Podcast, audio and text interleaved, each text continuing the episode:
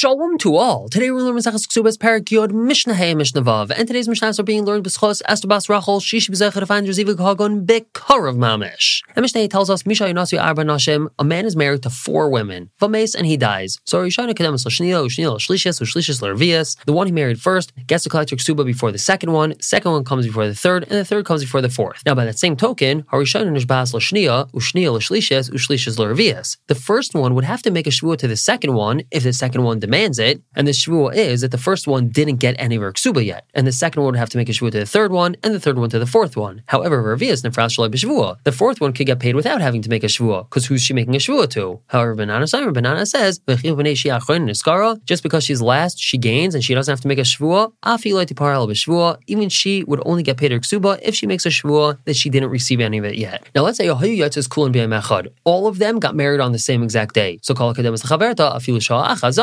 if we're able to prove that one of them got married even an hour before the other one, so that one gets her ksuba first. And in Yerushalayim, they actually used to write on the ksuba the time that they got married. So let's say we have four women that all got married to the same man on Sunday, but this one has proved she got married at 8 o'clock, the other one at 9, this one at 10, and the other one at 11. So the one who got married at 8 obviously collects before the 9, and then the 9 before the 10, and 10 before the 11. However, let's say they all got married at the very same time, or that's at least what was written on their ksubas, and and the husband only left over one mana, they're going to split that equally. And move on to Mishnah Vav. nashim, a man is married to two women, umachar sadehu, and he sold his field that was really supposed to be used to pay the ksuba. V'kasar rishon and the first wife wrote to the lekeach, dinu elimach, I don't have dinu dvarim with you, don't worry, I'm not going to take this field away from you. And then the husband dies or divorces them. So the second wife, she could take that field away from the lekeach, but the first one can now take it away from the second one because the first one has a right to collect before the second one. And then the lekech can now take this field away from the first one because the first one had said dinu dvarim Don't worry, I have no issues with you in regards to this field. And now that the first one has the field, so lekech could take it away from her chalila, and it goes in a big circle like this, until they're able to make some sort of compromise between them. And the